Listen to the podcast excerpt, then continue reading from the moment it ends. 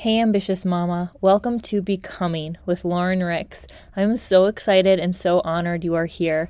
This podcast is for you if you are an on the go mompreneur looking for a different way of doing life and business, a more God centered way that feels aligned with how you want to show up in this season of life you are in right now.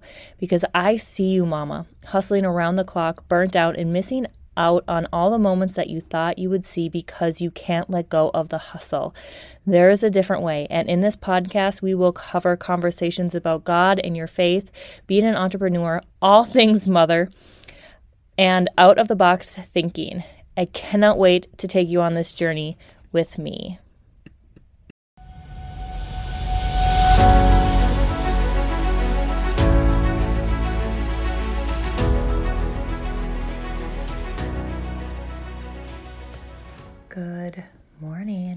Welcome to Becoming with Lauren Ricks. We are closing up on our Ecclesiastes journey. We have today, and then we have one more story or one more um, section, one more chapter. Um, and then we are done with this Bible series. And I would love to hear from you how it has affected you, impacted you. Um, and just your thoughts on this.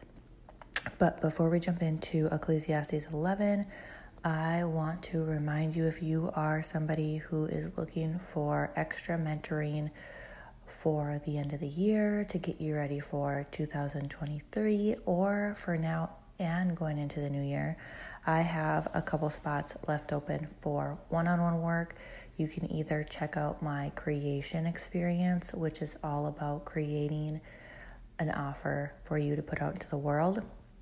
Or you can check out my Becoming Intensive, which is all about really transforming your life and, and helping you step into become the woman God created you to be.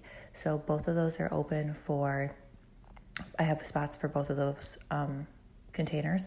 And then I also have my Becoming Aligned membership, which will help you just really tap into personal growth in many different types of personal growth um, with many different topics. It's really about deepening the relationship with yourself and aligning just aligning your life with where you want to go, right? So that's the membership. So all the links will be down below. I also will be having a Black Friday sale, which if you're on my email list, you will get it first. So get on my email list. I'll put a freebie down below so you can get on there um, for my bundle of becoming my Me Again method and my unbecoming courses. I am bundling them together for a like 50% off price. So that will be my Black Friday sale. That will probably be going out next week.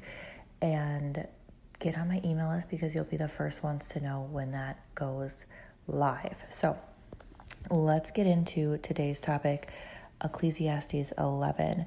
Um, the first like five verses of this chapter, he really talks about risk and opportunity, right? Like send your your grain across the sea and in time profit will flow back to you. But then he talks about if you divide your investments you don't know the risk ahead. Um, and the, the farmer who waits for perfect weather never plants. If you watch every cloud, you'll never harvest, which this I love because I have been I have been in the health and fitness industry for over a decade and this was something where I feel like I heard this excuse way way more than I even thought I would of just like this isn't a good timing um, like just basically that like waiting for that perfect time to start because people they had they looked into the future of what they had coming up and they they always waited for that perfect timing right? Like oh i have this coming up so i'm not going to start now. Oh i have this coming up or this is happening or my kids are sick or whatever right?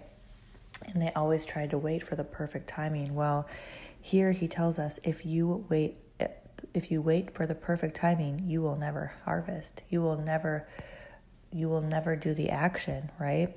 So, um, in my description part, he says we need a spirit of trust and adventure, facing life's risks and opportunities with God God directed enthusiasm and faith.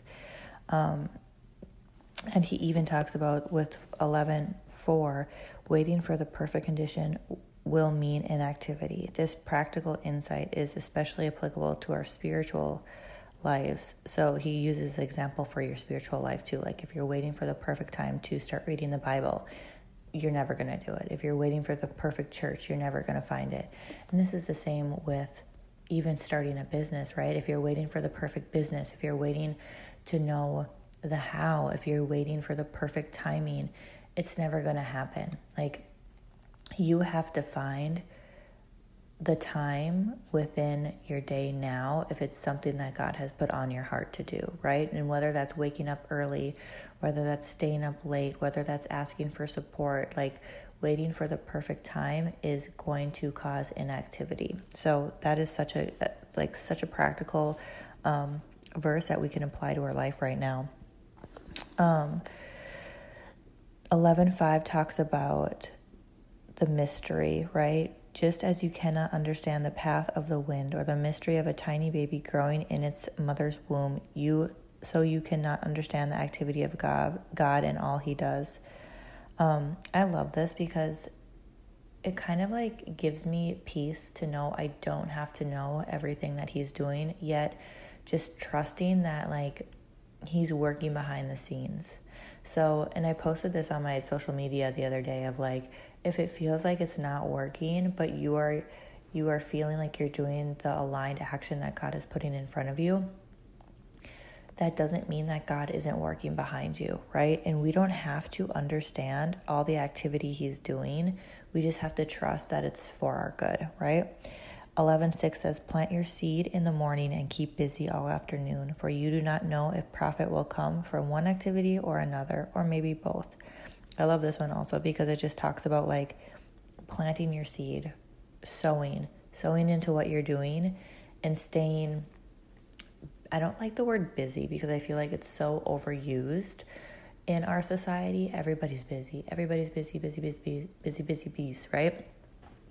But here it's like, and then keep busy all afternoon. And I guess for me, how I think about it is it's like I plant my seed, I do my action, and then I stay busy all afternoon, not necessarily thinking about my like thinking about what I planted, right? And being busy in my life, living my life versus being busy trying to force more things within my work. Does that make sense? That's kind of how I took that verse. Um, he also talked about approaching your decisions with God's perspective so um, he talked to young people, and in 11.9 he says, Young people, it's wonderful to be young. Enjoy every minute of it. Do everything you want to do. Take it all in. But remember, you must give an account to God for everything you do. So refuse to worry. Keep your body healthy. But remember that youth will, remember that youth with a whole life before you is meaningless. And you know what I'm starting to think? Like he says everything is meaningless and i'm really like after he says that i'm like meaningless without god. Everything's meaningless without god. That's what i'm like taking into account right? Like i'm just i've i've learned in this chapter this book of ecclesiastes that he's saying that like everything is meaningless without god. So making sure that you have god within your life right? And um so, down below, he says, approach your decisions with God's perspective.